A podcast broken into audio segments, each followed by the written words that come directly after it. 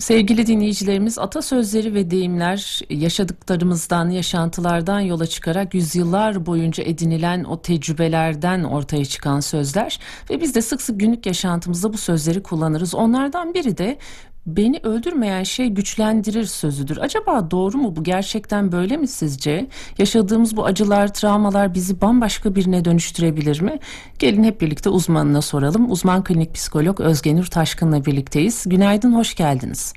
Günaydın, merhabalar Ece Hanım. Çok teşekkür ediyoruz katılımınız için. Gerçekten aklımızda böyle bir soru var ve cevabını bulmanın peşine düştük açıkçası. Biz travmaların genel anlamda bizi içinden çıkmanın, sıyrılmanın çok zor olduğu durumlarla karşılaştırdığını ve hep bizi dibe çek, çöktürdüğünü, dibe çektiğini düşünüyoruz genelde ama bu zorluğun yanında travmalar bizi gerçekten büyütüp dönüştürebilir mi Sayın Taşkın? Şimdi Ece Hanım burada travmanın kavramından başlamak istiyorum aslında. Travma dediğimiz kavram nedir? Travmayı bu depremle beraber, deprem felaketiyle beraber çok duymaya başladık. Evet. Deprem bizde bir travmaya yol açtı ama travmanın tam anlamını da biliyor muyuz? Bunu bir değerlendirmek gerekir. Travmanın tam anlamı, psikolojik travma dediğimiz olay bir felaket sonrasında yaşanılan bir afet olabilir, bir felaket olabilir, kişisel bir saldırı olabilir. Sonrasında yaşadığımız vücudumuzda semptomlarımız. Nedir bunlar? Uykusuzluk, iştahsızlık, e, işe gidememe, depresyonda gibi hissetme, sürekli olarak kaygılı olma, endişeli olma, bulunduğu ortamda rahat edememe, sürekli olarak eğer depremden sonraysa ayaklarının altı kayıyor gibi hissetmek gibi birçok semptom sayabiliriz. Bu semptomlar kişide işlevselliği bozuyorsa ve hayatını devam ettirmekte zorlanmasına sebebiyet veriyorsa biz buna travma diyebiliriz. Travmatik etki diyebiliriz. Tabi burada ikiye ayrılıyor. Bir tanesi birincil travma. Birincil travma dediğimiz şey kişi doğrudan bu duruma maruz kaldıysa. Yani kişi hakikaten afet bölgesindeyse ve afetzedeyse biz buna birincil travma diyoruz. Ama bir de ikinci travma dediğimiz kavram var ki afet bölgesinde olmayan kişilerin yaşadığı travma. Bunlar nedir? Kişiler haberlerden, yakın çevresinden ya da uzak çevresinden durumları öğrenerek, araştırarak ikinci travmaya maruz kalabilir. Birinci travmada da ikinci travmada da aynı semptomlar görülebilir ama genellikle beklentimiz birinci travmada doğrudan maruz kalan kişilerde daha fazla e, semptomun yaşanması. Burada tabii ki kişilik özellikleri devreye giriyor. Yani birinci travmada kişinin baş etme yöntemleri kuvvetliyse bu baş etme yöntemleri dediğimiz yöntemleri de çocukluğumuzdan itibaren kazanırız aslında son zamanlarda son anlarda kazanmayız da doğduğumuz andan itibaren baş etme becerilerimiz gelişmeye başlar baş etme mekanizmalarımız. Kuvvetliyse travmaya doğrudan maruz kalmayabilir. E tabi bunu o anda geliştirmek çok mümkün değil. Yani kişinin baş etme yöntemleri çok kuvvetli değilse de travmaya doğrudan maruz kalıp semptomları yaşayabilir. Şimdi o zaman burada e, güçlendirir mi bizi travma noktasına baktığımızda aslında zihne iki şey geliyor. Bir tanesi travmadan ne çıkardığımız. Yani çok büyük bir felaket yaşadık. Deprem felaketi gerçekten çok korkunç, çok büyük bir felaketti ve e, bu travmadan şu anda bir şeyler çıkarma kısmına geldik mi? Belki hala henüz gelemedik ama yavaş yavaş artık travmadan bazı çıkarımlar yapmamız gerekiyor. Nedir bunlar? Nasıl ayakta kalabiliriz? Nasıl güçlü olabiliriz? Nasıl baş edebiliriz? Kişilerin yakınları vefat etti. Kişilerin evleri yok oldu, kayboldu. E, malı canı hepsi tehdit altında. Haliyle kişilerin yeniden yaşama tutunma ihtiyacı var. Şimdi bir tanesi travmanın bu geliştiren tarafı. Bir de diğer tarafı var kişiler e, travmanın geliştiren tarafını göremeyebiliyor.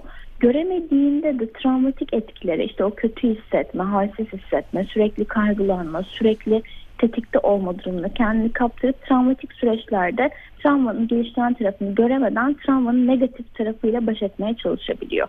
Burada bu bizim seçimimiz diyemeyeceğim. Yani biz bunu seçmeliyiz, işte negatif tarafını seçmemeliyiz diyemeyeceğim. Bunu bilmek önemli. Yani travmanın pozitif tarafını bilen kişi sayısı da hakikaten çok az şu anda canım. Bunu yaygınlaştırmak da önemli belki geliştirebilmesi adına bize.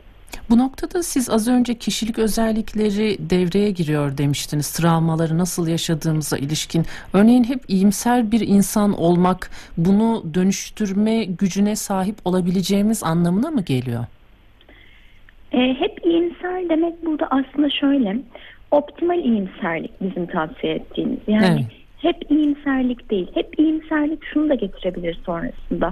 Evet bunları yaşadım olsun ama e, evimde yine kalayım. Yapacak bir şey yok. Ben iyi bakmaya çalışayım. Orada bir önlem almadan yine o evde aynı evde kalmayı da getirebilir. Aslında hep iyimserlik değil de optimal iyimserlik. Evet ben bu travmayı yaşadım. Çok büyük kayıplar var ama ben neresinden tutup başlayabilirim? Yani aslında sıfır noktasından artı bir noktasına görmeyi e, yeğliyoruz bu noktada yani ilerletmeye çalışıyoruz. Ama hep iyimserlik dediğim gibi burada negatif bir şey oluyor. Yani pozitif pekiştireç ve negatif, pekiştireç dediğimiz kısımda negatif pekiştireç kısmına giriyor hep iyimserlik. Evet. Az önce e, hepimizin baş etme yöntemleri de farklı demiştiniz yaşadığımız travmalarla. Bu noktada sosyal destek e, sürekli bizim değindiğimiz bir konuydu. Hep bu süreçte travmaları konuşurken yine sosyal destek etkilidir diyebilir miyiz? Aynı zamanda yine o önceden de atıfta bulunduğumuz psikolojik dayanıklılık konusu burada ön plana mı çıkıyor Sayın Taşkın? Şimdi Ece Hanım sosyal destek çok önemli. Yani hep konuştuk bunu.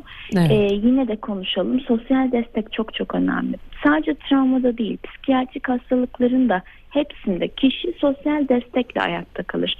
Biz tedavi sürecinde şunu söyleriz hep. Tedavi üç ayaktır. Kişinin yapacakları, doktorun, psikoloğun yapacakları ve çevresinin yapacakları diye. Yani bu çevresinin yapacakları dediğimiz noktada yakın ilişkiler devreye giriyor. İşte anne, baba, eş, dost, çocuk. Eğer bunlar yoksa, kişi bunları kaybettiyse, sosyal ortamında kim bulunuyorsa, arkadaşları olabilir, oraya gelmiş bir kurum olabilir, sosyal destek için orada bulunan kişiler olabilir. Buraya tutunmalıyız. Yani şey gibi bu aslında. Hakikaten bir bitkiye su vermişçesine etkisini görürüz kişide. Hmm. Kişi işte bitki nasıl susuz kaldığında boynunu büker e, ve sağlıksız gözükür. O sosyal destekle beraber kişinin ayağa kalktığını çok net görebiliyoruz. Terapi seanslarında da bunu görüyoruz. Yani kişi terapiye gelirken çevreme anlatıyorum, destek alıyorum, ailem beni destekliyor diyen kişiyle çalışmak çok daha farklı. Ama bunu demeyen ya çevremde kimse yok sadece terapide konuşuyorum bunları ve sadece e, buradan destek alıyorum diyen kişinin gelişim süresi farklı oluyor. O yüzden sosyal destek bizim aslında altın e, kelimemiz diyebiliriz burada. Sosyal destek dışında ve profesyonel destek dışında peki bu baş etme gücünü artırabilmek için nasıl bir e, sürecin içerisinde olmak gerekiyor? Onu da öğrenelim. Nasıl güçlendirebiliriz bu anlamda psikolojik dayanıklılığımızı da? Şimdi burada psikolojik dayanıklılık ve e, özellikle COVID sürecinde de bunu çok gördük. Bağışıklık sistemi doğrudan e, bağlantılı. Genellikle kişilerin psikolojik dayanıklılığı düştüğünde bağışıklık sistemi de düşüyor.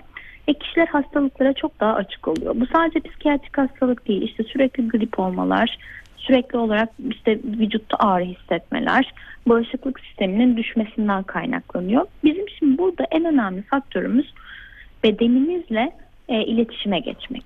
Vücudumuzla iletişime geçmek. Çünkü çok büyük bir stres birikimi oluyor. Evet. Ve bu stres birikimini bir şekilde düzenlemek zorunda kalıyoruz.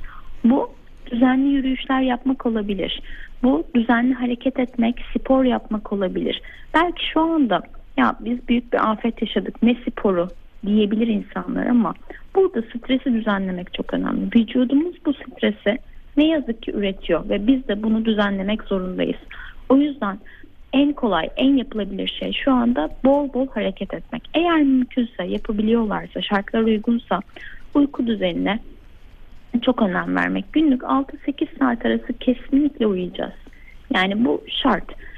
Uyuduğumuz sürece zihnimiz, beynimiz, bağışıklık sistemimiz kendisini geliştirecek. İşte o baş etme mekanizması dediğimiz kısımda kendisini tamamlamış olacak. Çünkü uyumayan zihinde düşünce bozuklukları oluyor. Ne oluyor? Kişi zaten çok zor bir durum yaşadı. Sürekli tetikte. E, sürekli tetikte olduğu için daha da e, zihin uyanıkken yeni düşünceler oluşturuyor. Haliyle bunlar çok sağlıklı ve doğru düşünceler olmayabiliyor. Evet. Yine e, aslında şu noktaya ulaştık. E, Kendimiz de hem bedensel anlamda hem de psikolojik anlamda iyi bir iletişim içerisinde olmamız gerekiyor Sayın Taşkın. Hep iletişimin ne kadar önemli olduğundan bahsediyoruz ya genel anlamda kişiler arası iletişim düzeyini konuşuyoruz ama önce kendimizle bir iletişime geçip şöyle kendimize güzel sorular sorup kendimizi iyi tanımamız gerekiyor. Çok teşekkür ederiz aktardığınız değerli bilgiler için. Ben de çok teşekkür ederim. İyi yayınlar dilerim. Sağ olunuz. Hoşçakalın.